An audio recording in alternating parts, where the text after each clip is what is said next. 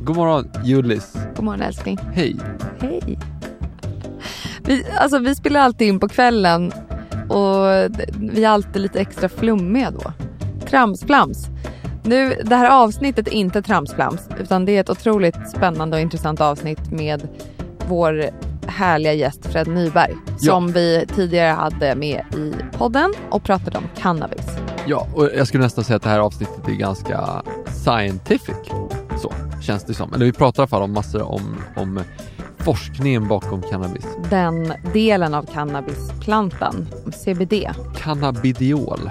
Just det. Och är just nu en eh, ganska hypad grej att använda just CBD-oljan då mot sömnproblem och stress och ångest och depressioner och vad det nu kan vara. Jag har faktiskt hört flera som använder det för när man känner så här, jag börjar bli lite sjuk. Tar man några droppar CBD-olja. Ja, eh, det här är ju supertrendigt kan man säga.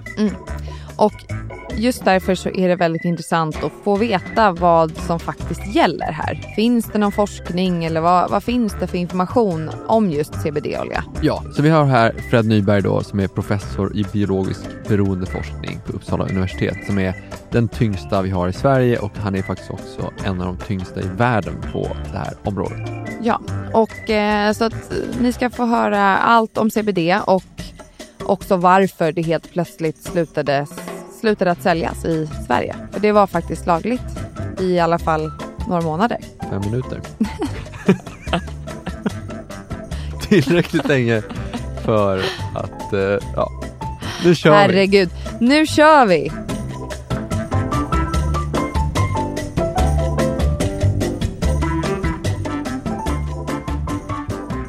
Välkommen tillbaka Fred, Tackar. för del två om cannabis och idag ska vi prata specifikt om CBD. Men vad, eh, vi försökte säga din titel förra gången och det var du gjorde men vi lyckades nog inte riktigt uttala allting. Va, hur är den nu? Det enklaste är att säga professor i biologisk beroendeforskning vid Uppsala universitet. Just det. Och, Fantastiskt. Fantastiskt. Ja. Och idag ska vi prata om nästa del av, eller en, ett subset kan man säga, av eh, ämnena i cannabis och det är CBD. En Ja. väldigt hypad grej just nu känns det som. Ja. Man läser mycket artiklar så här, influencers gör reklam för CBD. Wow, vad är det som händer i Sverige? Vi måste ta bort det här nu. För det var ju faktiskt lagligt ett tag att sälja CBD. Men vi, innan vi går in på det kanske vi ska bara berätta lite kort. Vad är CBD-olja? Ja, om vi först tittar på CBD. Vi, tar, eh, vi vet ju, jag har talat tidigare om THC som är en av de viktiga komponenterna i cannabis. Vare sig det är marijuana eller vare sig det är hashish. Sen finns det nummer två och det är cannabidiol, förkortat CBD. Och eh, de här substanserna, det verkar som om de balanserar varandra. Om, eh, eh om THC förutom att det kan ge ett härligt rus hos vissa individer så eh, har det mycket negativa effekter också. Men de balanseras mycket utav CBD.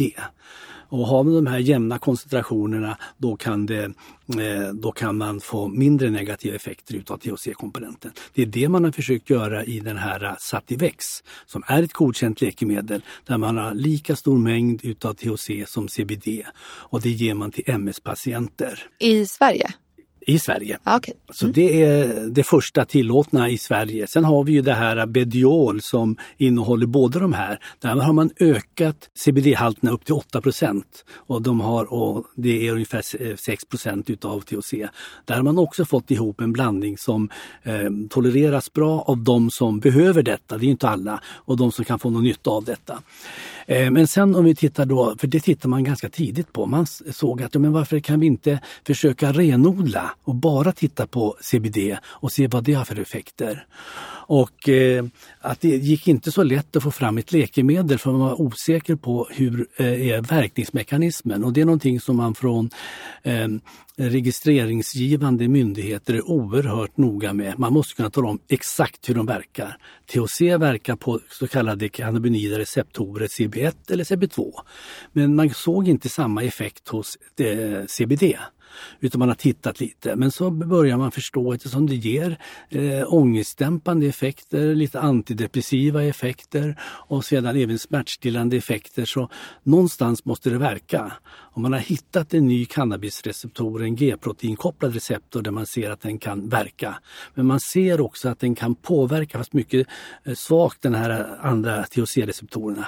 Men så har man tittat att det också kan påverka serotoninreceptoren 5-HT1A som är viktig när det gäller de här effekterna, anxiolytiska eh, eh, effekterna och ångestdämpande effekterna. Och då har man börjat arbeta ganska noggrant. Men vad man framförallt såg det var ju att vissa patienter med epilepsi blev hjälpta av den här CBD-biten. Men det gällde ju att bli av med THC och det har varit det svåra. Eh, så även om man har fått ner THC i väldigt låga koncentrationer som man har fått i cannabisolja Eh, så det följer alltså inte narkotikalagen utan det följer då läkemedelslagen. Men även där kan man ju ha synpunkter på.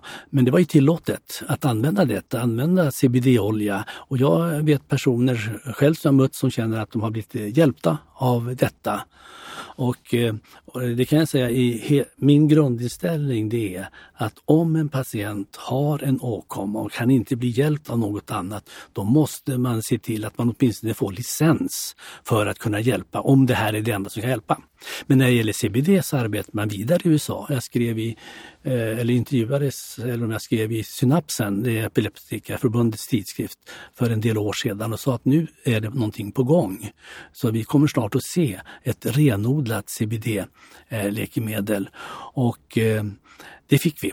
Eh, 2018 eh, i våren, maj 2018 tror jag det var, så godkände FDA eh, det amerikanska läkemedelsverket att det här får användas för vissa former av epilepsi. Så långt. Men sen har vi fortfarande då använt det, haft frågor kring det här CBD-olja som vissa blev hjälpta av. Både när det gäller avslappning och när det gäller ehm, eh, problematik kopplat till sömn och så vidare. Och, eh, men sen så blev det ju så att det här kom upp i HD.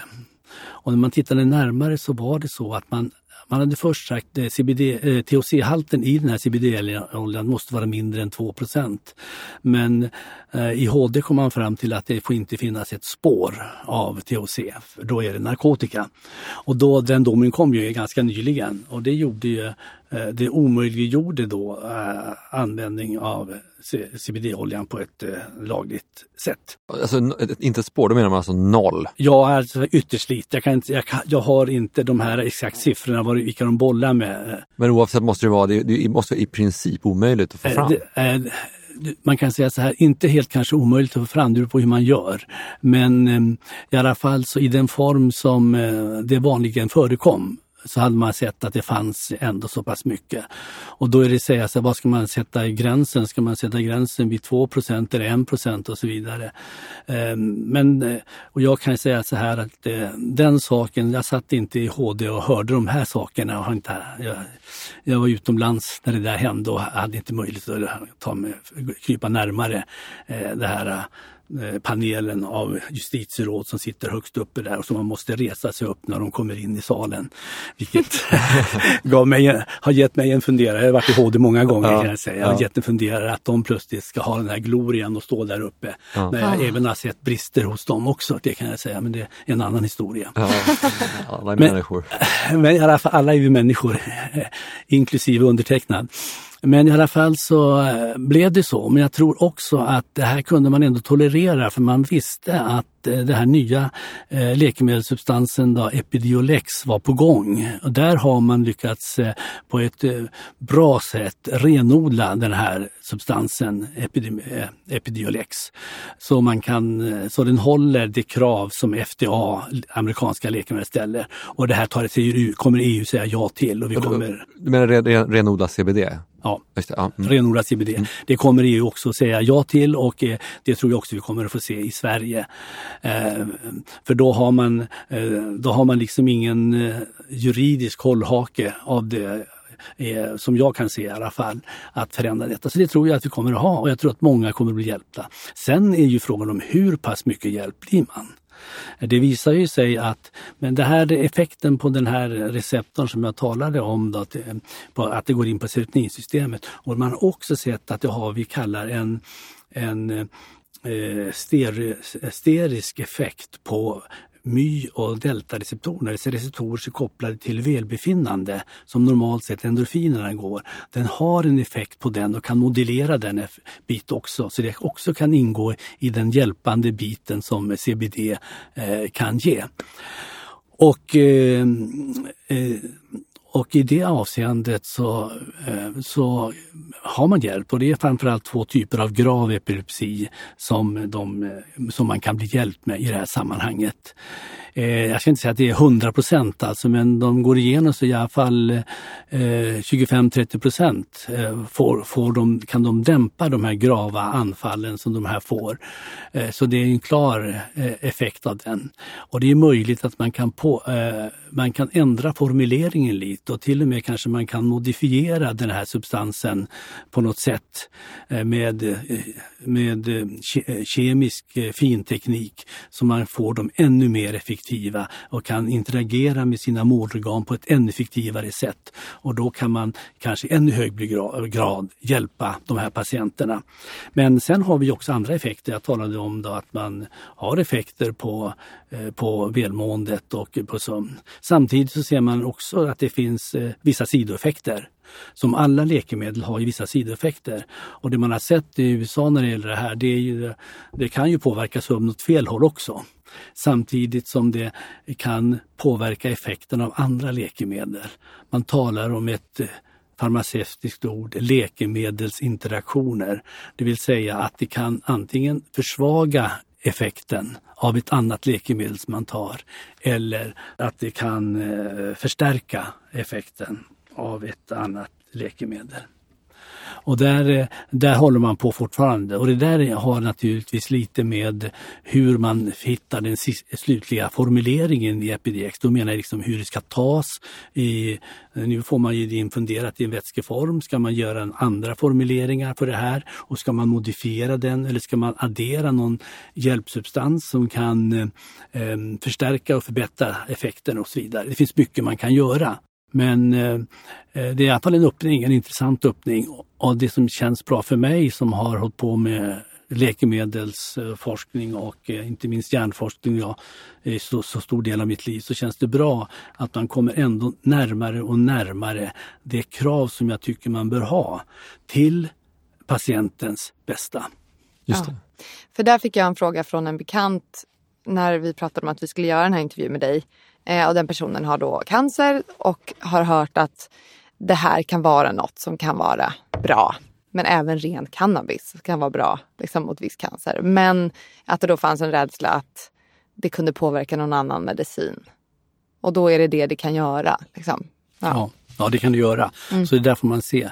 Men det, det, kan, man kanske kan motverka det. Jag vet också, jag har en nära person som, eh, eh, eh som har en eh, cancer som får det här och blir hjälpt av detta.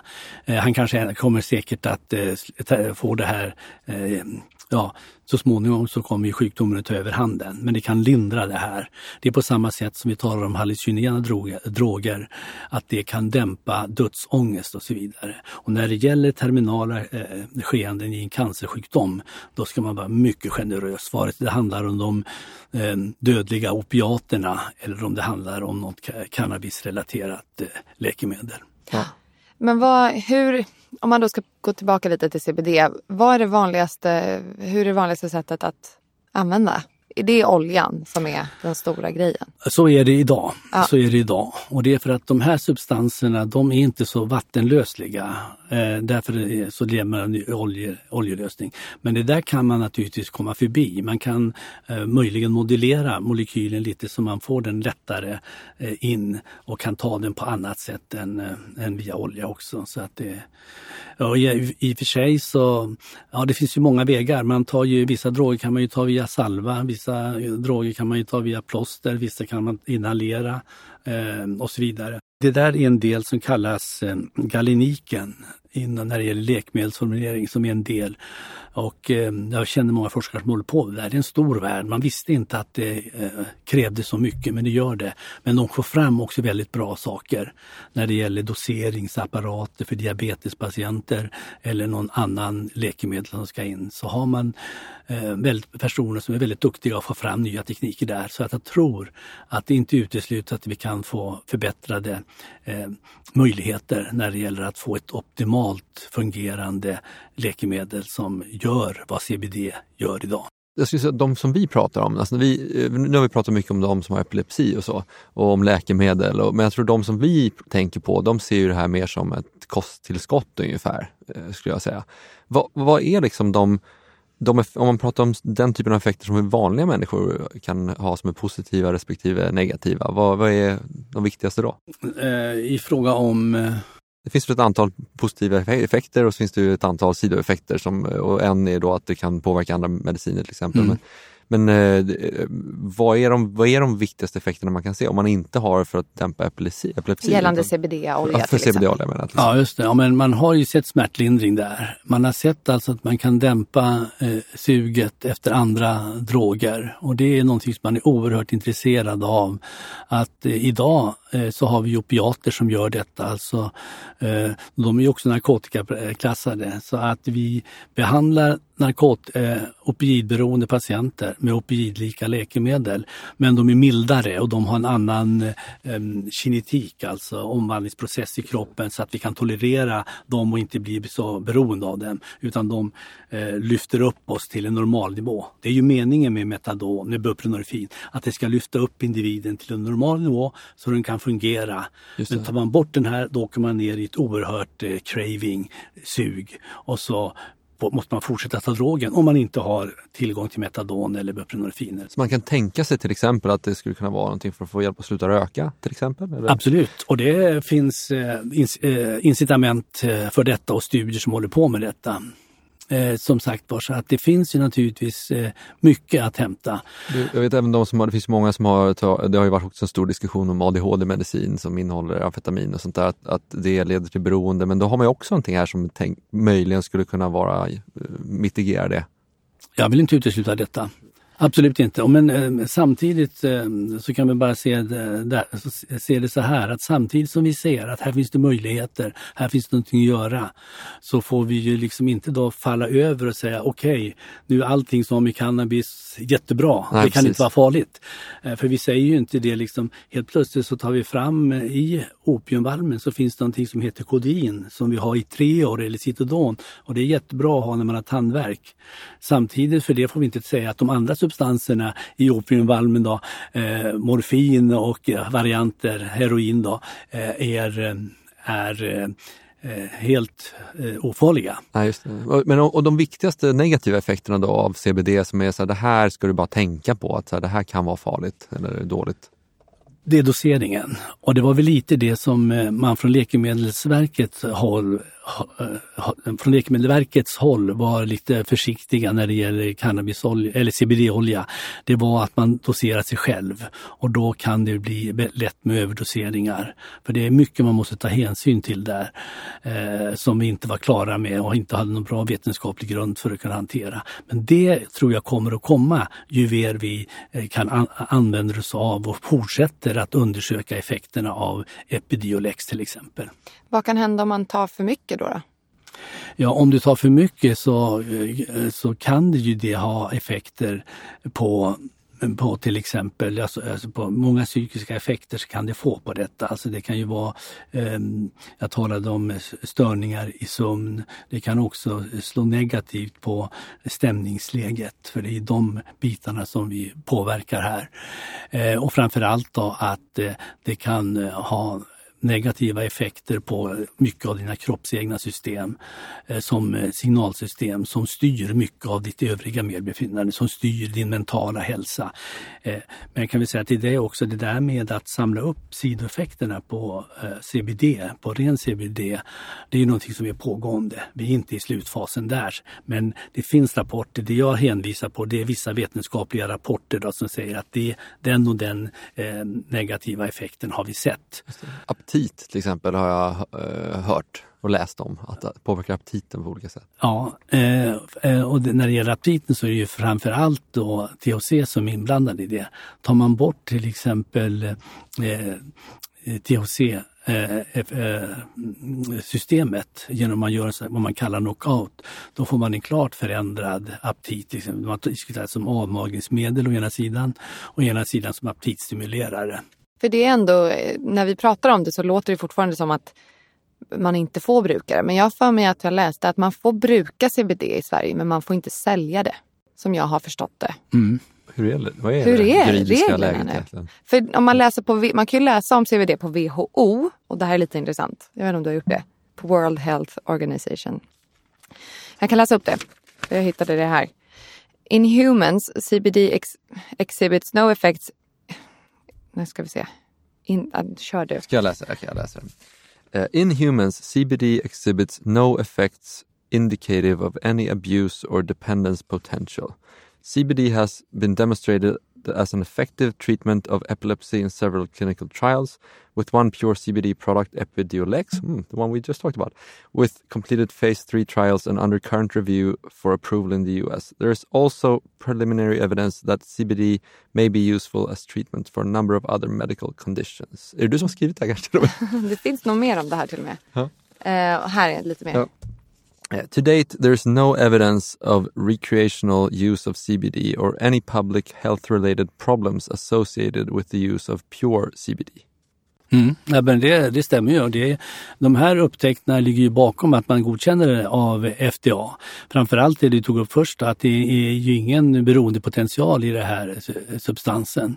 Eh, inte lik den som vi har från andra droger eh, som påverkar belöningssystem och allt. Däremot så kan det alltid finnas psykologiska faktorer men även fysiska faktorer. Om du sover bra på det här till exempel och sen plötsligt så får du inte längre. Då kommer ju du att känna att om jag har blivit beroende av att, att få den här sömnindikationen eller sömnstimulatorn så att säga.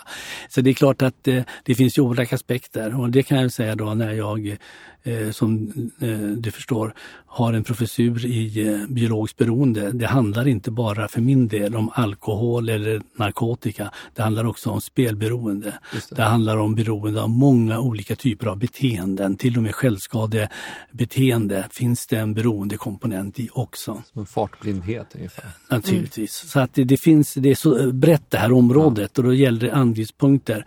Det lättaste sättet att hitta, eh, hitta någonting fast när man ska diskutera beroende, det är att hitta eh, Eh, påverkan på, eh, på vissa signalsystem i hjärnan som, man, som är mätbara, diskuterbara, Alltså biologiska komponenter som man ser påverkas eller förändras. Psykologerna de vill ju helt, de kan ju prata, även psykiatrin kan ju prata i massor med teoretiska termer om beteenden och vad de kan registrera med sina, när de tittar på patienten och patientbeteende. Men från den eh, biologiska och biomedicinska aspekten som kommer in, då vill vi titta in i hjärnan hjärnan och se, är det någonting där som är förändrats? Till exempel man har diskuterat det här codependency som, att, som man inte vill veta av i många länder, i Sverige bland annat. Men nu har det kommit en studie som visar att det här att man, en viss grupp av de anhöriga blir intensivt kopplad till den beroende närstående och det, resultatet hos dem, eh, ju högre grad man har utav den här eh, eh, eh, speciella komplikationen så ser man att det är förändringar i hjärnans framlopp som är kopplat till eh, det emotionella, kopplat till empati, kopplat till social an anpassning och så vidare. Det man har sett då, så men det, när det här kommer från ett biologiskt håll, från ett biomedicinskt håll, då känner man sig tryggare tycker jag. Och det gäller de här substanserna, CBD också naturligtvis. Mm. Vad, vad, krävs för att något ska räknas som en drog? Eller, jag, vet inte om drog kanske inte är en juridisk term riktigt, eh, men narkotika då? ja men säg så här då, vad krävs det för att vi ska säga att det här är man beroende av? Vi säger en substans, vare sig det, det kan gälla THC då. Jo, då ska man ha eh, faktorer. Det, man har nio punkter enligt den senaste diagnostiska manualen DSM-5. Men om vi tar de enklaste, man ska uppleva abstinens utan den här drogen. Och är det handlar det om att spelberoende, då ska man uppleva eh, abstinens när man inte får spela längre, man stängs av. Eh, vad är då det andra? Det är ju också att man får, eh, en annan sak i det här det är ju kontrollförlust. Alltså jag har Eh, eh, tänker skärpa mig nu, jag ska inte dricka så här mycket alkohol, men så blir det ändå jättemycket. Eller jag ska inte spela med mer än tusen spänn ikväll, men ändå blir det 5-10 tusen, jag tappar kontrollen. Och sedan så, eh, så har man ju också den här biten då att man eh, omgivningen påverkas negativt. Eh, vilket det, det gör, din, din närmaste påverkas. Och så ytterligare en sak som man brukar ta med, det är det att du fortsätter fast du vet att du skadar dig själv. Ja, det här, alla de här stämmer ju på eh, den här hamburgaren på Shake Shack i New York som jag älskar. Ja, men, men, så, men så är det ju också. Så det är klart att, eh, att eh, men man har en grundregel för beroende. Och nu eh, för nyligen så kom den första eh, diagnosen alltså som vi har nu för eh, den, en icke-substans, ett icke-substansberoende, nämligen spelberoende. Mm. Så det ingår här nu. Chips borde ingå i det här också. Ja, det har du garanterat. Ja, men och glass. Kom, och då kommer vi in på något sätt. Det problemet som jag tycker då, om man nu ska hålla på med det här, den eh, diagnostiska labyrinten, det är ju det att eh, det är så mycket som man kan säga man mer eller mindre blir beroende av. Man kan bli beroende av sina egna endorfiner. Till exempel den som joggar, eh, springer, får den här kicken via sina endorfiner. Eller den som äter god mat och får kicken av sina, eller sötsaker. Mm. Men det blir en hel skur av olika diagnoser vi ska hantera där.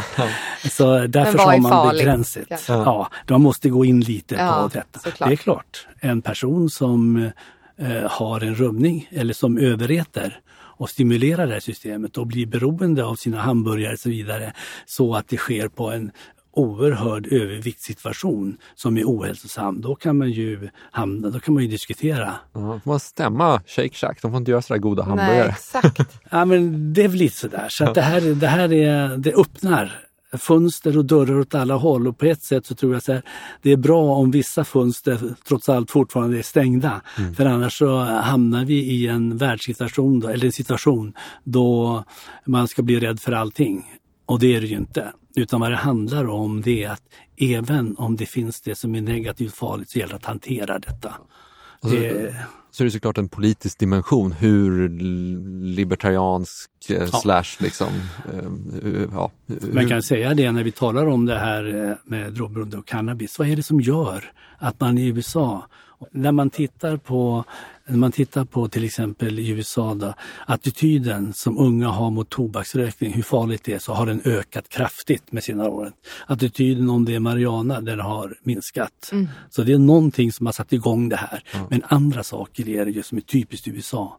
Jag har väl rätt att göra vad jag vill med min kropp.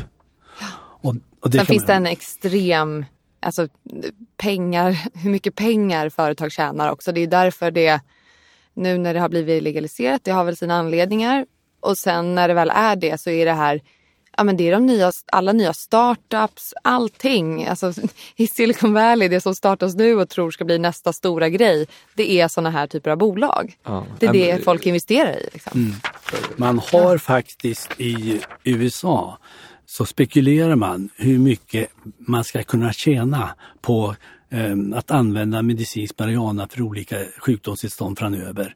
Och det rör sig om biljonbelopp i dollar alltså. Ja. Oerhört mycket pengar man räknar. Mm. Så måste ju recreational måste ju vara superintressant för till exempel Philip Morris eller de som har... Absolut. Så pengar finns ju med ja. som en kraftig pådrivande faktor. Och vi har ju till och med svenskar som köper aktier i, i marijuana-producerande företag i på andra sidan Atlanten. Ja, och inte lite heller. Alltså, nej, jag, nej. Höra, alltså, jag bara tänker hur jag växte upp. Jag växte upp med den här äh, ANT alkohol, narkotika, tobak äh, ut, äh, ut, utbildningen och det var otroligt negativt laddat, liksom, alla typer av droger. Och sen idag är det fortfarande det med, med många droger såklart, men cannabis det pratar alla om som att det är ingenting. Nej. Det är en enorm förändring och det är därför jag också funderar på hur långt bort är det i Sverige att legalisera vi har, vi har ju val, folkvalda människor nu som säger absolut nej, men det är bara ett val bort att inte ha det. Så att säga. Mm. Eh, så det, det, är väl, det är väl attitydförändringen i samhället som på något sätt kommer att at the end of the day avgöra det.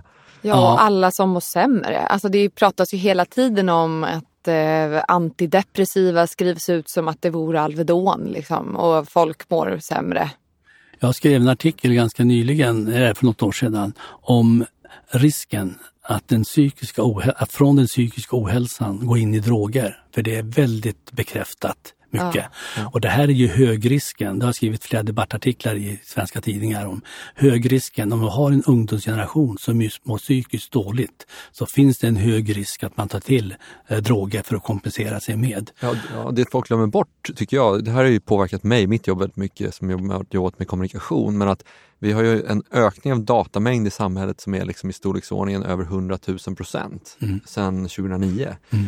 Eh, och, och, hur det påverkar människors kognitiva liksom, belastning av hjärnan. Och, och, det kan man ju för, förstå verkligen, om den pressen som finns där leder till att man hittar olika sätt att lindra den pressen. Det är ju inte så svårt att förstå och det gäller ju såklart även i USA. Eh, så att, att de sakerna skulle kunna vara korrelerade, det är ju inte helt otänkbart. Mm. Ja, men det är så riktigt. Du är inne på ett område som nästan blir filosofiskt här, men alltså vi åker på ett tåg eh, i hela västvärlden och även och nu är hela världen med i globalt perspektiv som går med en stor fart. Och vi kan ju inte hoppa av. Men vad vi måste förstå det är att allting som sker under den här resan mot framtiden måste synkronisera med varandra.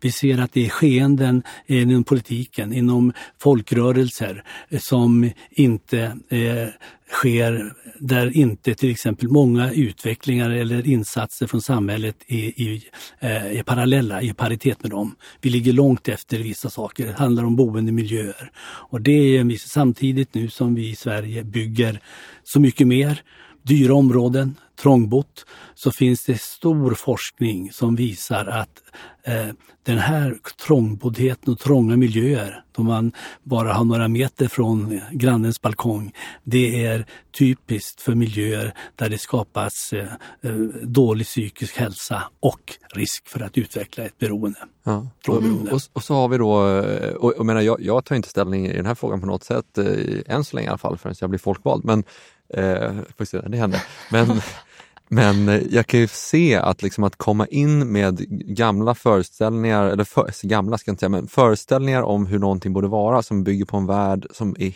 helt annorlunda. Alltså det som var för 20 år sedan, har, liksom, det är väldigt annorlunda mot, mot hur det är idag. Eh, när det gäller mental hälsa och hur, vi, eh, hur ansträngda våra kognitiva system är och så. Eh, det, där måste vi alla på något sätt vara öppna för att det här kan vara väldigt annorlunda än mm. vad vi trodde förut. Mm. Ja, men jag tycker det vi hör om vi följer nyheterna dagligen. Vi ser till exempel MSD, det ena, eller vad heter de här, de här eh, myndigheten för eh, ansvar när det gäller landet. Eh, när det gäller bränderna till exempel så var man ju inte riktigt med där. När det gäller de här skjutningarna är man heller inte med. Faktum är att vi har kunnat titta på i USA, där har vi, eh, hade vi tittat tidigare och sett så har vi kunnat förstått mycket av sådana här skeenden, mm. eh, av det som händer i våra miljöer. Hur utanförskapsmiljöer genererar psykisk ohälsa och risk för droghandel, eh, drogmissbruk men även skottlossning. Vad djupt och fint det blev i slutet av jag, CBD. Jag vill prata mer, ja precis CBD, ja. vi hamnade i politik.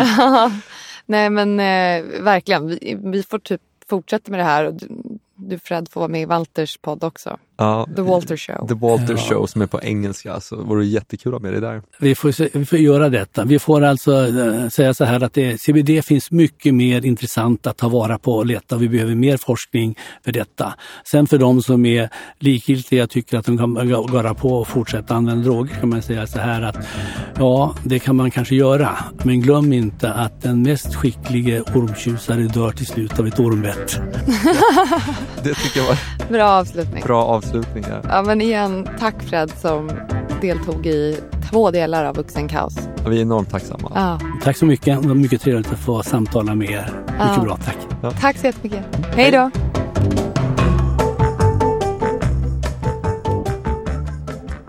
Det där var ju spännande. Du kan inte börja garva Nej, varje gång jag pratar. Du kan inte låta sådär oengagerad. Det där var ju superspännande. Jag, jag blev helt peppad. Jag vill prata mer med, med Fred om alla möjliga droger.